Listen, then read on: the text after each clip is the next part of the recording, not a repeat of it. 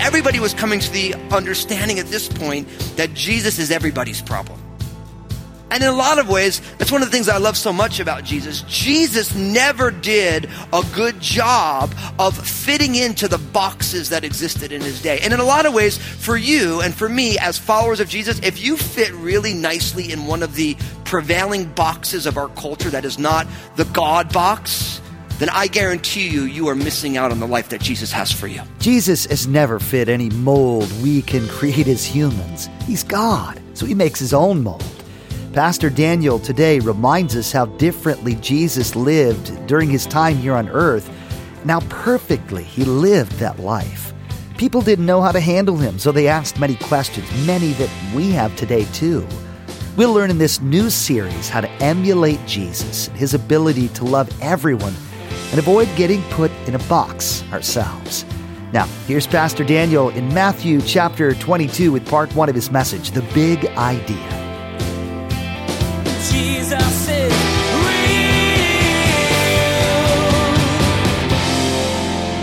One of the hardest realities to come to terms with in this life is the fact that life's not a dress rehearsal.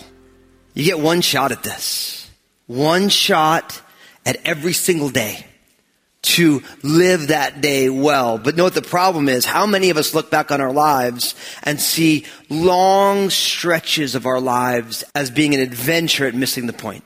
Yeah, a lot of you, and the rest of you are liars. No, I'm just kidding. I feel like I have a PhD at missing the point. Let me give you an example of this. So I'll never forget it. And it's kind of an embarrassing story for me, but I'm going to share it anyway. So I remember when Lynn and I, Lynn was pregnant with our second child, our daughter Maranatha. So Obadiah at that time was about three years old, and we lived in this apartment, like a townhouse in Marin County, California, just over the Golden Gate Bridge from San Francisco. And our townhouse was here, but our car was like up the hill. And so sure enough, it was the time for Lynn to have Maranatha. And so my wife's a tough girl. You wouldn't know it when you meet her because she's so sweet and she's so kind, but she's strong, you know?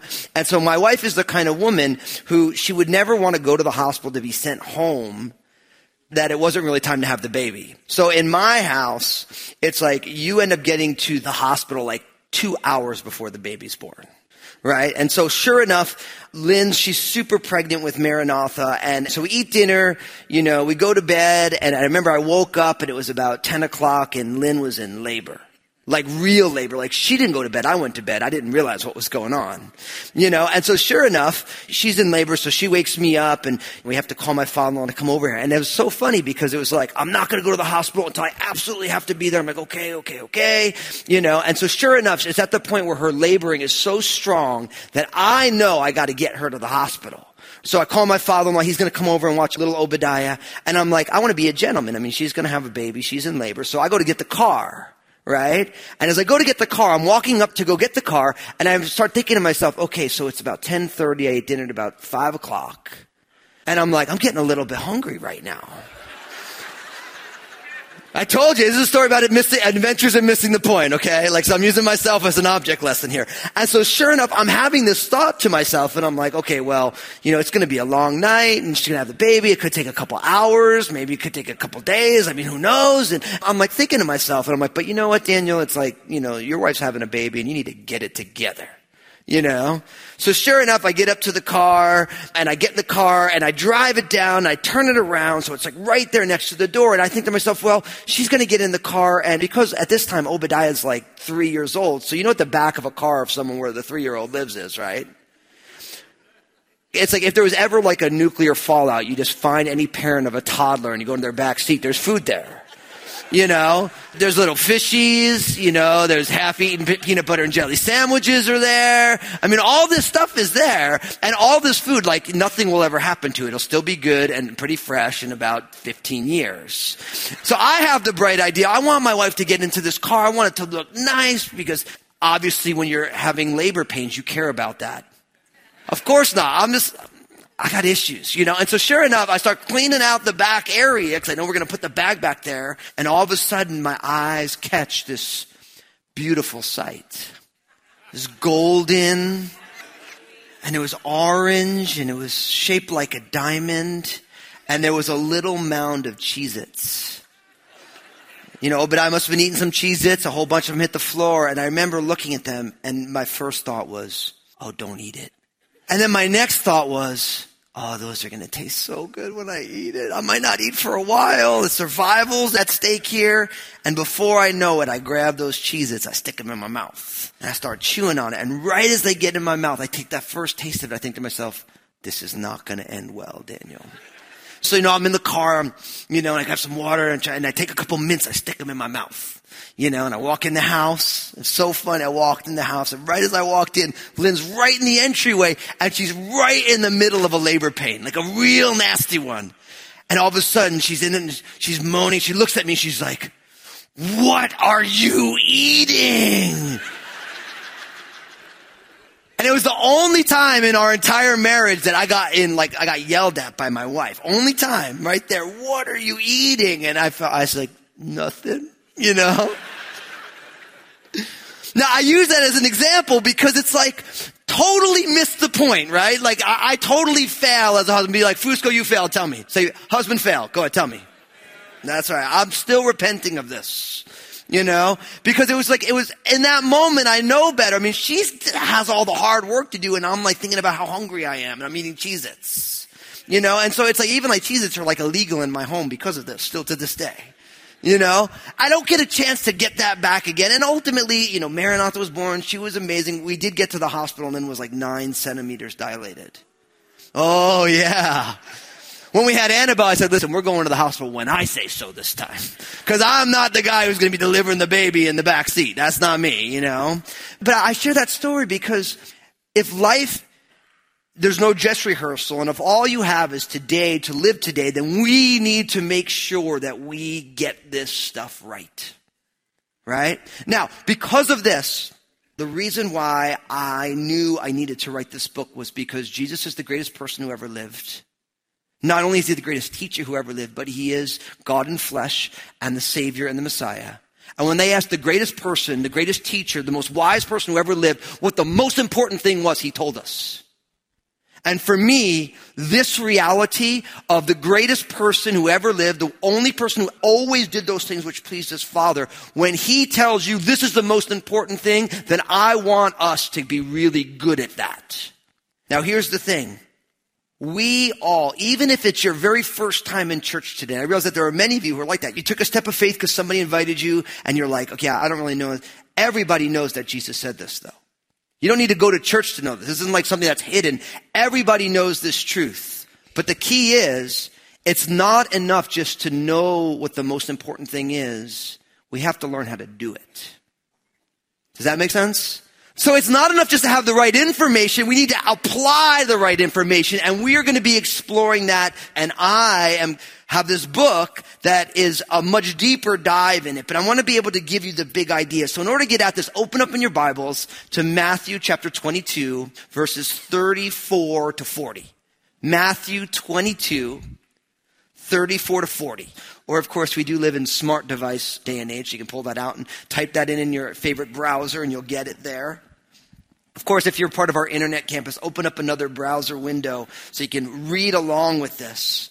Matthew 22. It's easy to find. If you're new to the Bible, you have the Old Testament from Genesis to the book of Malachi, which is everything before Jesus. Then you have the New Testament, which begins with Matthew's gospel and goes to the end of the Bible, which is the book of Revelation. So, of course, Matthew is the very first book in the New Testament, and chapter 22 sits ever so steadily and conveniently between chapters 21 and 23. So it says this, verse 34 of Matthew 22 says, But when the Pharisees heard that he had silenced the Sadducees, they gathered together. Then one of them, a lawyer, asked him a question, testing him and saying, Teacher, which is the greatest commandment in that law? And Jesus said to him, verse 37, You shall love the Lord your God with all your heart, with all your soul, with all your mind. This is the first and great commandment. And the second is like it you shall love your neighbor as yourself.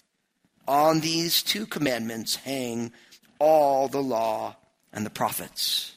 Now, what I think is beautiful about this is that all of this begins with a question. It's in a, a, section of the Gospels where Jesus is repeatedly being asked questions. They're testing Jesus. All these different groups of people who have all these different agendas are coming to Jesus and they're all trying to catch him in his words because Jesus at this point is a highly controversial figure right? Jesus has been doing the work that he'd been doing long enough that he didn't land in any of the predominant camps that existed in that day. And so everybody was coming to the understanding at this point that Jesus is everybody's problem. And in a lot of ways, that's one of the things I love so much about Jesus. Jesus never did a good job of fitting into the boxes that existed in his day. And in a lot of ways, for you and for me as followers of Jesus, if you fit really nicely in one of the prevailing boxes of our culture that is not the God box, then I guarantee you, you are missing out on the life that Jesus has for you. Now I realize that might be a little bit offensive, but I'm okay with that. And the reason I'm okay with that is because if you only get one shot at this life, and if Jesus did not fit well into any of the predominant structures of his day, who are we to think that as followers of Jesus, we're supposed to fit perfectly in all the predominant structures of our day? Makes sense, right? So everybody's struggling with Jesus and they keep coming. Different people keep coming and asking him all these different questions. And listen, what this reminds us that questions count. They're important. Most of us, we don't have the right answers because we're not willing to ask the hard questions. Or if we're willing to ask the hard questions, we really don't want the answers to those questions. Revelation comes on the heels of questions.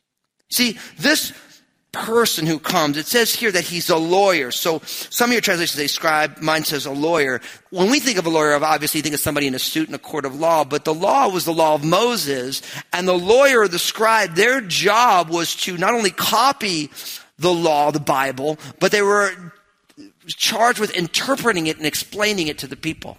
Now what's amazing is, is this guy comes and he asks a simple question. Teacher, which is the great commandment in the law? Now, what's interesting is he wants to get a summation of all the law. Now, unless you've been in church for a while, and even a lot of people who've been in church for a while, you don't realize that when you think, how many commandments are there in the Bible? Everyone says what?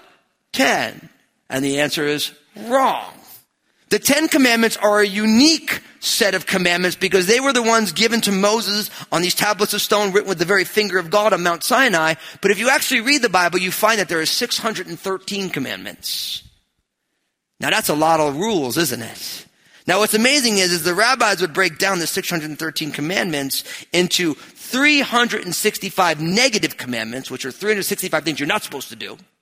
And then 248 positive commandments, which are things you're supposed to do. Now, doesn't that sound a little overwhelming? Am I the only one who thinks, man, 613 rules, 365 that I'm not supposed to do, 240 I'm supposed to do? Who keeps up with that? And you know what? Isn't that how I feel about life? Isn't that how you feel about life? Like all these things you're supposed to do in life. What are we supposed to do? How do we boil life down to something that we can actually deal with? Because I can't handle, forget 613 laws, I can't handle 61 laws. You know? I mean, how many of you sometimes when you're driving and a cop pulls behind you, even if you're in the right lane doing the speed limit, you're still freaked out?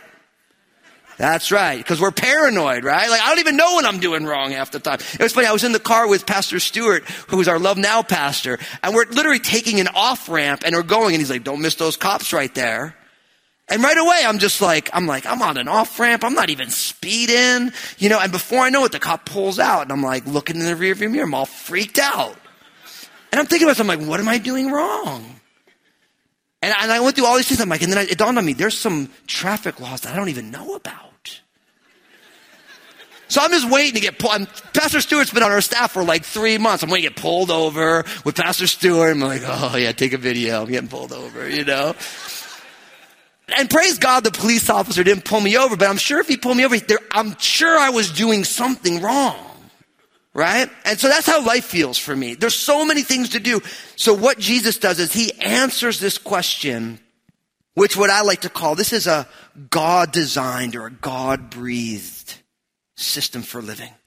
Now, I'm going to give you the big picture. I'm actually, each point I'm going to give you today is going to be its own message. So I'm going to give you the big flyover, the big idea. Now, the first big idea is this, that the art of living is loving.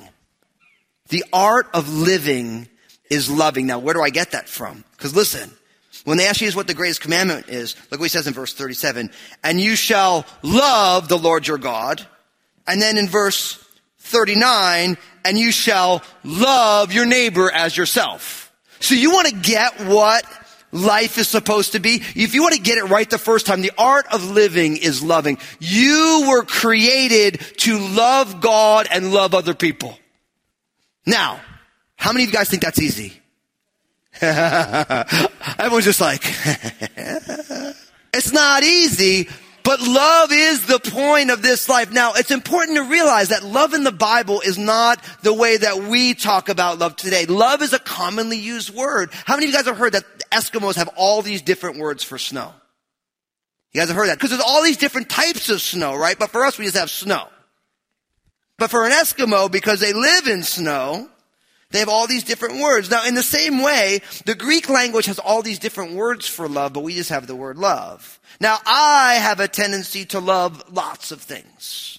Like, I love to eat. Can I get an amen? Amen. You do too, right? I love football. Amen. And I can't wait for the New York Giants to win the Super Bowl. Yeah! Sorry, I just, I was hopeful. There you go. I love to be a part of the Crossroads family. You know? I love that we get to live in this community together. But the thing is, if I love food the way I love my wife, I got a big problem. Why? Because when you love food or when you love sports, you love it for what it gives you, what you get out of it. And my friends, that's not the love that the Bible's talking about. See, most of the things our culture and our world loves are things that I get what I want from it, but the love that the art of living is all about, the love that's the point, is a love that gives so that others may have life, not ones that receives.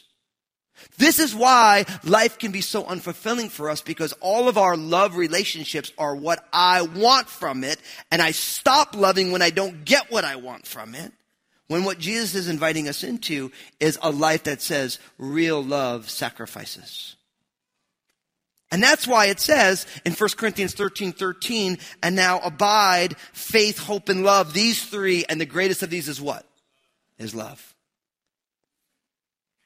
How are you doing cultivating a life of love that is giving, not just receiving? See, to me, you can't talk about this system for living without realizing it's all about a self sacrificial love, and that is what Jesus did for us on the cross. He loved so relentlessly and so passionately and so personally that he gave of his own life for us. And that is the point of life. But the problem is, is we live in a day and age where all love is, I want what I want. And it's got it completely backwards.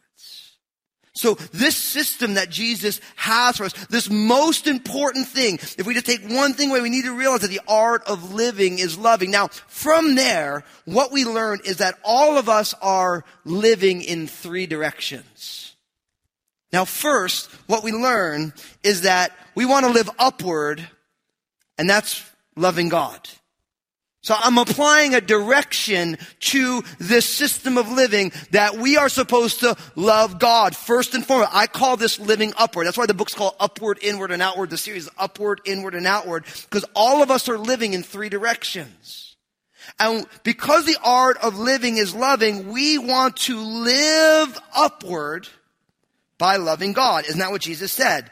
You shall love the Lord your God with all your heart, with all your soul, and with all your mind. This is the first and great commandment. And in Mark's gospel, it also includes, and with all your strength. Now, this is a direct quote from Deuteronomy chapter 6, verse 5. So this is Deuteronomy 6 5. Out of all 613 commandments, the first and the foremost is Deuteronomy 6 5, what I like to call living upward. Now, if you think about this, it's love the Lord your God. Now that's important because it's meant to be personalized. Is the Lord your God? See, it doesn't say love the Lord the God, but it has to be personal. And God wants you to have a personal relationship with Him.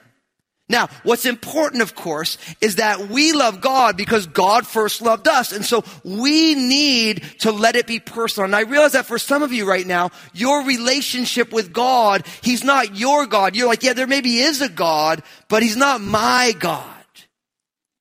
And God wants it to be personal for you. And God has done really everything that is humanly possible on his side of the wall to make it personal for you, but you have to respond. I always tell people that every relationship begins with a yes. And every relationship is sustained with a yes. When was the last time you said yes to the Lord? You said yes to receiving his love and giving his love back to him. That's something that we need to do every single day. Because you could say yes to a relationship for a long time and then start saying no, can't you? Some of you are in that right now. For years and years and years, you said yes to your marriage. But then along the way, you got hurt and you got frustrated. You got wounded and you started saying no. We need to keep saying yes. Now, the love that we are supposed to return to God, it's with the totality of who we are. Because notice it's with all your heart, with all your soul, and with all your mind. And then, of course, Mark's gospel adds strength in there. So you think of it, what God wants is He wants us to cultivate the art of loving God with the totality of who we are. The heart, of course, is the control center of our lives, right? It's where all decisions are made in the Bible. Your heart. You didn't say my heart. You mean my blood pumping organ and a little left to center of my chest, you know what I mean? Four valves you know, arteries. No, no. It means that where all your life decisions are made. With all of your soul, this speaks of your will and your emotions. Right? That place where that part of you that isn't purely intellectual abides. Are you loving God? Are you living upward and cultivating a life where your will and your emotions, and your passions are lined up with loving God? Course, with all your mind, that's your thought life. The way that you think, how you think about things. Jesus is real. Jesus wasn't a safe or easily tameable individual. He had truth to share, people to show love to. As we began this new series today with Pastor Daniel, we learned that if we really want to live this life well, the way Jesus did, we can't let the world conform us to its standards. Instead, we need to learn to love well in all circumstances.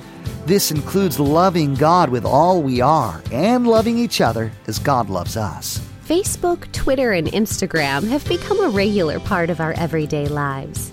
And we want to be sure to encourage you to check out Pastor Daniel's Facebook page, Twitter feed, and Instagram. Log on to JesusIsRealRadio.com and follow the links. Pastor Daniel shares two minute video messages throughout the week on his Facebook page. Log on to JesusIsRealRadio.com and follow Pastor Daniel. Hey, this is Josh, and I wanted to personally thank you for listening today to Jesus is Real Radio.